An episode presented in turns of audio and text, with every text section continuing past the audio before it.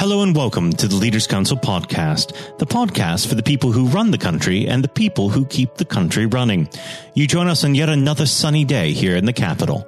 I'm Matthew O'Neill, and today, as always, we ensure that we have a variety of distinct perspectives on leadership.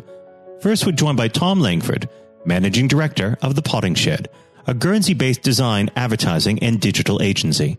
Tom, hello. Hi there, how are you? I am well. Thank you so much for coming on the program today. Um, we might as well get stuck uh, rather sharpishly in. What does the word leader mean to you? Well, I mean, it's it's it, it's a term that obviously has a huge, broad range of uh, of meanings. But for for me personally, you know, as MD of the Potting Shed, I I don't know if I think of myself as a leader as such, but I do help enable everyone else to do their jobs. Um, and also, we help uh, other companies to help them to lead their staff and to um, help them to lead the way in business. And how would you describe your personal leadership style? That's, that's a very tricky one. Um, reluctant.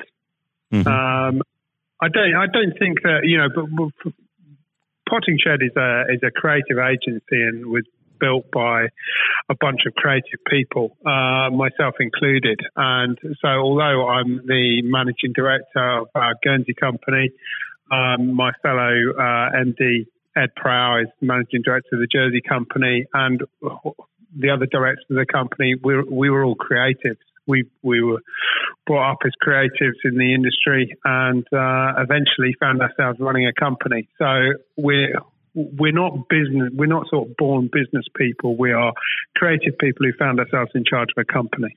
Right. And do you feel uh, that there was enough preparation for you starting uh, to run the company?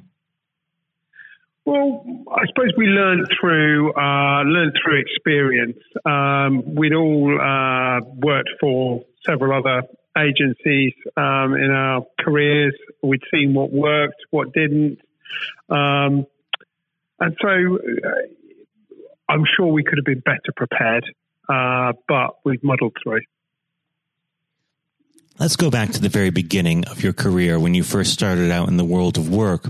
Were there any particular influences on you or um, individuals who shaped the way that you lead today? We've we've been very lucky to have worked alongside some very good um, CEOs and creative directors, uh, but also some of our clients as well have uh, have influenced us.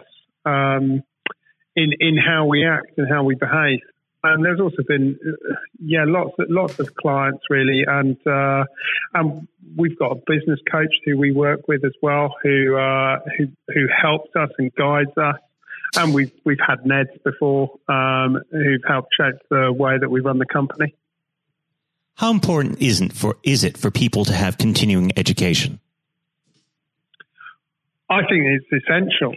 I think that um, one of the primary reasons that people leave their place of employment is not to chase more money, but it's because they feel that they're not progressing as a human being. I think we all need to learn. We all have a desire to learn and progress um, at all points. And as soon as we start feeling stagnant, the frustration sets in. And it may not be identified as a lack of progression that's making us leave a job, but it makes us unhappy and unfulfilled. And so I think continued learning and development is hugely important. Now, do you provide uh, mentorship programs within uh, your workplace? We're a very small company, so we're only like 15 people. So the you know everyone that we employ has uh, access to anyone that they want to at any point. So it's not uh, we're not a big enough organisation to require that sort of formal structure of a mentorship scheme. Now, of course, when leading uh, groups of individuals, you have to remember that they are just people, and people have their bad days, and they're certainly not infallible. Um, are there any times, uh, or let me put it this way: um, How do you handle conflict within the workplace? We naturally, I think we try and avoid conflict, but where it does arise, I think clarity of communication is uh, paramount importance. Uh, there's a very good book called Radical Candor, um, which talks a lot about the need for being very brutally honest at times about where the uh, where the issues lie. And it's not something as a as a bunch of creative people, it's not something that we're naturally inclined to do. Um, however, we have grown up with. Uh, by by being creative, you have to get used to being knocked back and being told your ideas are not very good, especially in the early days becomes less and less so the, the better you get. But uh, but it's an important part of the uh, of the role. So we we've become better and more resilient, and we try our best to uh, instill that in the rest of the team. What is your advice to young people just entering the world of work? Entering the world of work or entering the world of the sort of creative sector? Let's start entering the world of work and then uh, transition to the creative sector. So I think entering the world of work, I mean, God, I don't know. I, I, I think when I started out, we were very, very lucky. Um, there was a lot of sort of more menial jobs that meant that you could you could get a job as a junior in a in a place of work much more easily than you can now. Um, but I always think that if you're the hardest worker in the room, that goes an awful long way. And uh, within your field? Certainly, being the hardest worker in the room is of great benefit. Um, learn to be resilient very, very quickly and try and make yourself indispensable as quickly as possible. Always show enthusiasm. And I think the attitude goes an awfully long way. You know, we're, we're recruiting at the moment, and when we recruit, we, we're always recruiting for attitude. Um, there's skills that can be learnt, um, and there's experience that you can gain, but attitude is something that you can't teach. Now, if I was to ask you to identify the greatest leader, living or dead, who would that be? Sorry, could you repeat that? If I was to ask you to identify the greatest leader, living or dead, who would that be? The greatest leader, living or dead. I really don't know. I really don't know. I mean, I think that um, Steve Jobs was an incredible leader, but I know that um, his leadership style it, it wasn't always pleasant, but he got he achieved great things. So I think it really depends on whether you are judging people or judging the success of that leadership as achieving great things or as being a really nice person. Well, let's say, let's say a results based leader. A results based. I mean, you, have got to have your Steve Jobs and your uh, Bill Gates up there, but I don't think they were necessarily joyful people to work with on a daily basis. One wouldn't imagine that so. Uh, unfortunately, our time together is very quickly drawing to its close. But uh, before I let you go, what does next 12 to 24 months have in store for the potting shed? Hopefully, some very exciting projects, helping clients to grow their businesses, um, helping more young people get into the industry, uh, and generally, um, yeah, doing some cool creative things. Well, Tom, it's been an absolute pleasure discussing leadership with you, and I very much hope that you come back on the program at some point in the near future. Tom, thank you. Thank you. That was Tom Langford, Managing Director of The Potting Shed. And now, if you haven't heard it before, is Jonathan White's exclusive interview with Sir Geoff Hurst. Uh, we're now joined, uh, though, by former England footballer and still the only man to score a hat trick in a World Cup final. Sir Geoff Hurst, uh, thank you very much for coming on today. Uh, You're welcome. You're welcome. Good afternoon. Uh, and perhaps I should uh, start and get it over and done with. I know you must be bored with it, and uh, you've probably been asked a thousand times. But when you got out for a duck playing for Essex, uh, Geoff, what was going through your head at the time? well, of course, that's not one of the most asked questions I get. Although there are one or two people who are very familiar um, who do Google me realise that I did uh, score nothing for Essex. Uh, my only game for Essex first team when we played against Lancashire in Liverpool, a place called uh, uh Aigburth in in, uh, in, Liverpool. many, many years ago, 1962, I think that was. So I didn't, um, yes, I, I, didn't really feel it at the time. It was lucky to be playing, I guess. There one or two injuries. Um, but the problem that I had was, was really messing about between the two sports. That was very detrimental to me uh, over that period of hmm. time, mm. being stuck between the two sports. And I think uh, for those that uh, don't know, there's a there's a, another world that might exist where um, Sir Geoff Hurst was a, a first class cricketer and not perhaps a, a footballer. But um, whether it's business or cricket or, or football, obviously the importance of leadership it can't be understated, no matter what form that comes in. When you were at West Ham, uh, Geoff, and when um, Ron Greenwood first uh, uh, came along, he made obviously some pretty radical changes. Was this a man that genuinely inspired confidence uh, the first time you'd meet him? Absolutely. I mean, he, he was simply a, a fantastic uh, coach or teacher, if you like, at football. And uh, the, the quite always mentioned when we talk about Ron Greenwood, Harry Redknapp, who was played under him and has been very successful as a player and, and the manager over many, many, many years. He um, he's come across many coaches, of course, and managers during his time over years, I guess. He would still say that Ron Greenwood is the best coach he had worked with. He'd worked with. So you're very fortunate. I think you, you, you think you're lucky when you come across if you have a great teacher at school and uh, a great coach as we had in Ron Greenwood, and of course a great manager in Sir Ramsey. So to come across people like that, of that caliber, can have a huge influence on your your career, of course, and, and then your life, and that's that's quite purely the case. Absolutely. And in those early days um, at West Ham uh, with with a manager like like uh, Ron uh, there. It's also important to have uh, uh, confidence with your other players, and of course, they become your friends. Who did you look at to at the time uh, when to inspire confidence in yourself? Was it more? Was it Peters? I think probably. Well, I was very fortunate to play with the caliber of the players I did. Again, again, extremely fortunate to play with the captain, um, of England and West Ham and Martin Peters, who was a fantastic player. And some, as far as Martin's concerned, I think sometimes he didn't quite get the uh, recognition he deserved. And what a wonderful player he was. In terms of inspiring confidence, I always probably say that the biggest influence uh, for me, I guess, would be the captain Bobby Moore.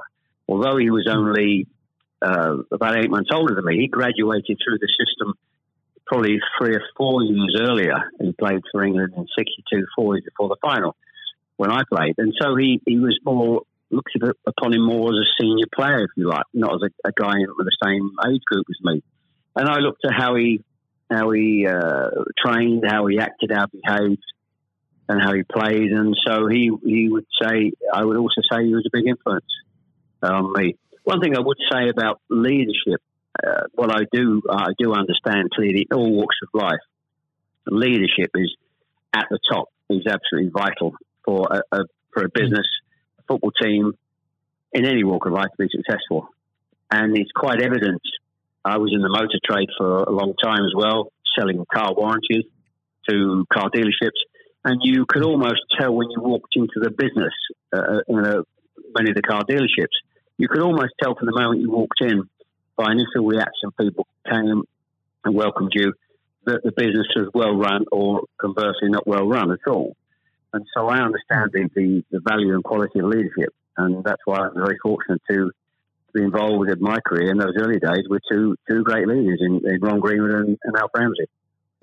Absolutely. And um, since you've already uh, brought him up, uh, Geoff, I think it'd be remiss not to go a little bit further with that. But obviously, uh, after uh, or at West Ham, your uh, playing came to the attention of uh, Alf Ramsey. Now, there's a man I'm sure when you walked into a room, you knew who was um, in charge. When it came to managing that England team, what was his style like, Geoff? Well, one thing, the first thing I say about Alf Ramsey, he's probably over my life the most powerful influence who had on me um, as a person. Um, naturally, it happens to an extent because he's got your whole career in his hand. Whether he picks you for England or he doesn't pick you, it can have a, a great impact on your your career and of course your life. But yep. in that era, I was involved for six or seven years. He it was quite clear who was the boss. He was quite very, very strict. Probably at a time, maybe overly strict, but at a time you probably wouldn't get necessarily get away with it in, in today's football because it's changed dramatically in how you deal with with players then and players now. But he was the most powerful man I came across, and very few people.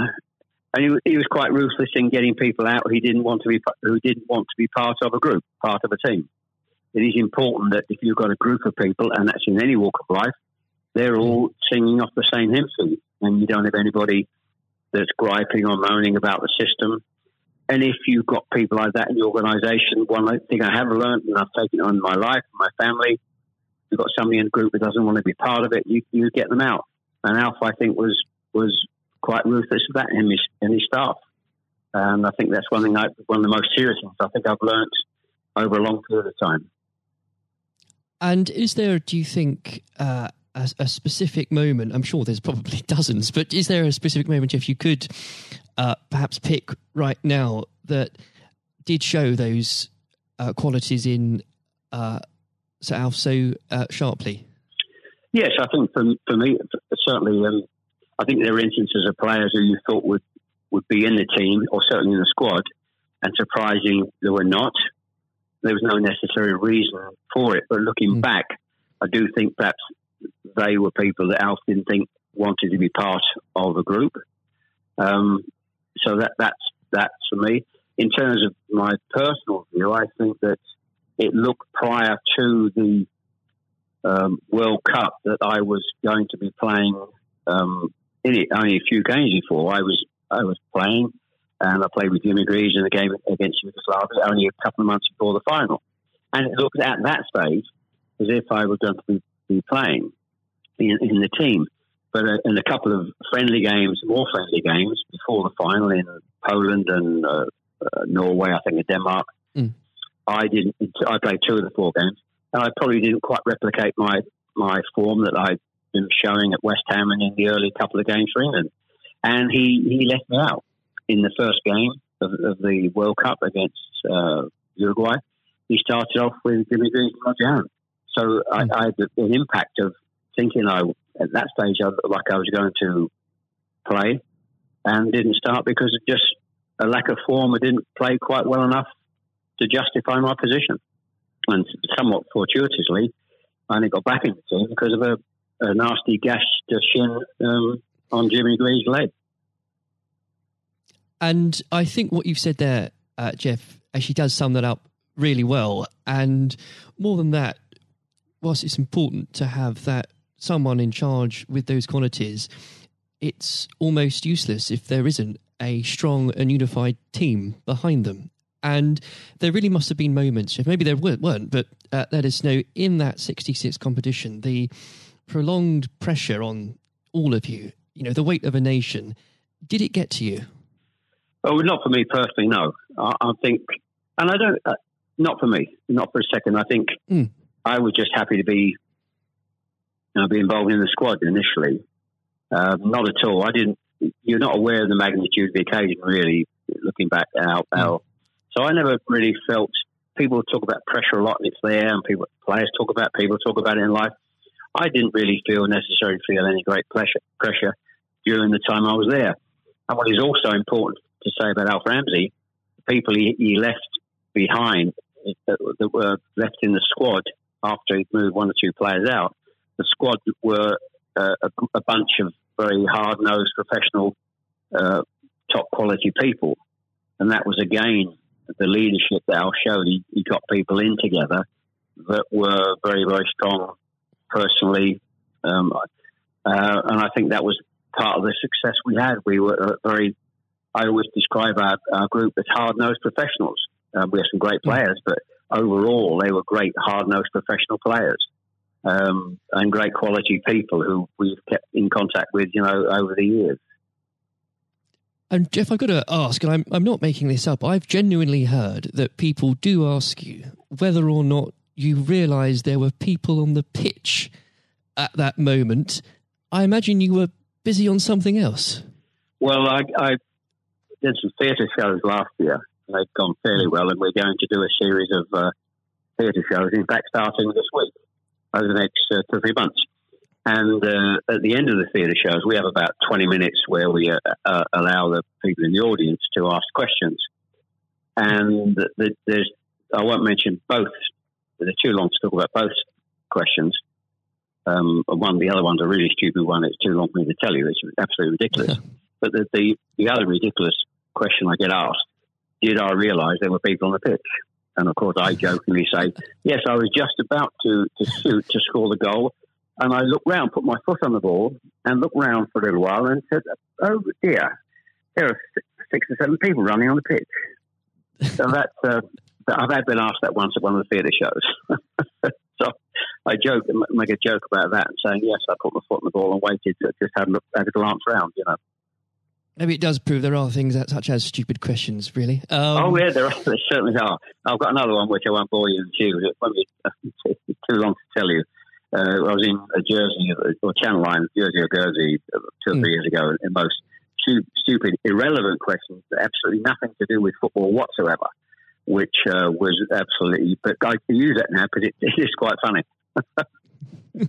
well, maybe another time then. But we. Um, uh, well, you want me? I, I can tell you if you want. You want? You got time? I can tell, I tell you if you want. Geoff, go on, go. I think I, it would be silly if I said no at this point. Okay, so I was uh, doing a, a, at a dinner in, in the Channel Islands, three or four hundred people, black tie dinner, uh, guest of honor. Mm. On this occasion, I was speaking for about twenty minutes, then allowing uh, questions from the audience at the end of the evening, and there was usual football questions. And then all of a sudden, I had a somebody at the back who who asked a question. I didn't quite hear what he said. He didn't have the microphone with him. So I said, I didn't hear what he said. Can you please give mm. this chap the microphone so I can hear clearly what he said? So the chap had the mic and he said, When a turtle loses its shell, is it naked or is it homeless? Right. what, what, a question! What a question! Uh, I think that would be in, definitely in the stupid category, wouldn't it? So we had a laugh about that. Is, uh, uh, well, uh, and we, you've got to have a patient of a saint, I think, sometimes to put up with well, things no, like that. But then again, I found it amusing. I just found it amusing. In fact, some of the audience found it highly amusing as well. So it did. Uh, um, it did make again, laugh that day. If you can put up with my questions, you can probably put up with uh, anything. Um, but there, there, would have become a point, though, um, Geoff. I think um, you, you were a young man when obviously this happened when you must have realized that people, teammates, began looking at you for leadership.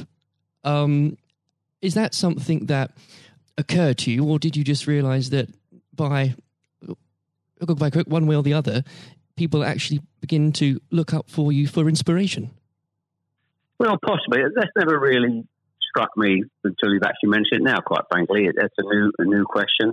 Mm. Does anybody look up to me I'm sure perhaps uh, there are there are people who pay you compliments of, of uh, fans of, of, West Ham and, uh, Stoke, and of course in, uh, England fans who um, I, I, think probably it would be very immodest of me to to suggest I, I, felt that somebody was looking to me for inspiration. Um, well, you, but, you don't but, have to, but I will. Uh, well, um, it's, it's, okay for a third party to do it. Uh, perhaps, um, perhaps that may have been the case over the years. Uh, people look at you and um, uh, maybe uh, it has a, helpful effect. Uh, but I do think you, you, how you behave and set examples on and off the pitch is people must realise that that's that has an influence how you react and behave mm. to, to situations on and off the field surely probably has an impact to younger players coming in into the team latterly. Um, yeah, and and with that, looking at um, uh, football today, uh, is there anybody that you think, particularly on the field or the sidelines, that strikes you as someone with um, those qualities that you could identify in a in a natural leader? Um, well, a current players, you mean? Oh, players, managers, anybody that uh, you look to today, really? Well, I think some of the outstanding. I think the, the, the best example about a, a leader and at the moment is is, is uh, Klopp at Liverpool. Mm. He has been absolutely fantastic to uh, acquire the players and get them to their attitude is absolutely fantastic. They're great players, but there's more to just being good players in football. It is have a good players with a fantastic attitude, and their willingness to work for each other and the team is absolutely outstanding. Hence these unbelievable results. There are, you know, and the great players not always succeed as, as individuals, or probably even uh, certainly as a team if you haven't got the right attitude alongside it. And they're probably, and that, that comes through the leadership. That's not just luck. Absolutely. That's, that's absolute leadership. He'd be the best example, of course, in, in football terms today, uh, e- easily, easily. And of course, but going back not that long ago, Alex Ferguson is just absolutely. Mm. You've got to take him as the first example because Klopp's only done this over a period of time, a short period of time. But if you look at the 25, 26, 27 years that Alex Ferguson did with Manchester United, and subsequently since he's gone, how they they are not doing so well. He's the best example of management I've seen. We've seen we've probably ever seen, and I don't think anybody will see the light of that kind of leadership again. It's absolutely astonishing, astonishing. And do you think? Could you imagine uh, Sir Alf or even Ron Greenwood managing teams today? Yes, I think so. I think yes, uh, no, no question at all. I think they uh, Ron Green was yeah. Well, the, the answer, straightforward answer is yes. Um, That's a good they, answer. the straightforward answer is yes. I can elaborate as much as you want, but the straight answer is absolutely categorically yes. Uh, and with um, I know uh, if we could talk about this probably for the next hour or so, but um, I'm conscious of the um, time. Um, looking um, back uh, through your um, playing career, perhaps especially um, your time uh, for England, who was it uh, that struck you more than anyone else on the pitch uh, that displayed qualities of not just leadership but uh, companionship and and level-headedness that you think that have stuck with you all these years later? Well, I think we were, I was very fortunate, and I wouldn't pick any one player out. I think looking at that, so many, yeah, so many, and that's why we were successful because we had so many um, showing all those qualities that you just mentioned uh, throughout the team. I think that that was outstanding, and uh, uh, and it's an opportunity to, talk about uh, all of them in, in, that breath. And there was nobody. And going back from an earlier earlier question for me, that um, all hard nosed professionals, good good teammates, mm. good socially, and that's why we kept in touch with each other on our golf days every year uh, up until about five years ago. Of course, with, with the uh, sadly dwindling, yes. dwindling numbers, we we still got on. Our wives got on all together all those years later. It didn't just finish after '66. that reunion, that camaraderie, that team spirit. Mm. Um, getting on with each other lasted for, for a long, long, long time. And I wouldn't and when it, when you put those those questions and how you categorize those, I would pick every one of the eleven players um, who you put in that category that were like that. There was nobody else; they were all outstanding, and I think that was a big part. I can't stress how big Absolutely. a part that was, and I've said that many, many times for the success of the team. We have some great players. It, we have some great players, of course, but without the attitude alongside that, going back to an earlier question, you we wouldn't have been as uh, ultimately ultimately as successful. Exactly. Without that, you, the, the the whole will never be greater than the sum of its parts. But with it, yes, the word the word is team. the word is the word is team. Absolutely. And I always use the word team when I talk. Sometimes uh, together, everyone achieves more, and that that's the same in any walk of life. That, that's fundamental. And uh, lastly, uh, Geoff, looking if, if you were to uh, give advice, and whether this is in sport or business or indeed any other walk of life, what would you identify, if you can, as the key tenant uh, that you can't go without in terms of leading a team, no matter what that team is? Single mindedness, uh, single mindedness, dedication, dedication to the job. Um, thinking about that that that role, that job in leadership all the time. It's a huge part of your life. It, you, I don't think you can switch off. when you're in, in business at the top level or sport at the top level, you may, you know, have a, have a couple of weeks holiday. But I'm even sure if, if these top managers and lead, leaders in all walks of life are away on holiday on a beach somewhere warm, I'm sure there's not, uh, there's, they will not switch off for, for two weeks um, and completely uh, not think about their role as the boss of an organisation. And I think that's you're completely focused. You're always thinking about uh, things, thinking about improvements, and it's just dedication and uh, uh, tuning your life to being successful. Excellent. Well, Geoff, on that point, thank you very much for joining us today. You're welcome. Very good to nice to have a talk about this and just go over the go over the past and just uh, refresh my my own memory about the quality of the players I grew up with. Excellent. Uh, another time, uh, it would be great to talk again. Thank, thank you, Jonathan. Thank you. This has been the Leaders Council podcast. Thank you for celebrating excellence in leadership with us. I have been your host, Matthew O'Neill. Until next time, goodbye. Thank you for listening to our podcast. The views expressed within the podcast do not reflect the views of the Leaders Council of Great Britain and Northern Ireland, its parent company, or subsidiaries, members of staff, other guests, or any other person therein associated.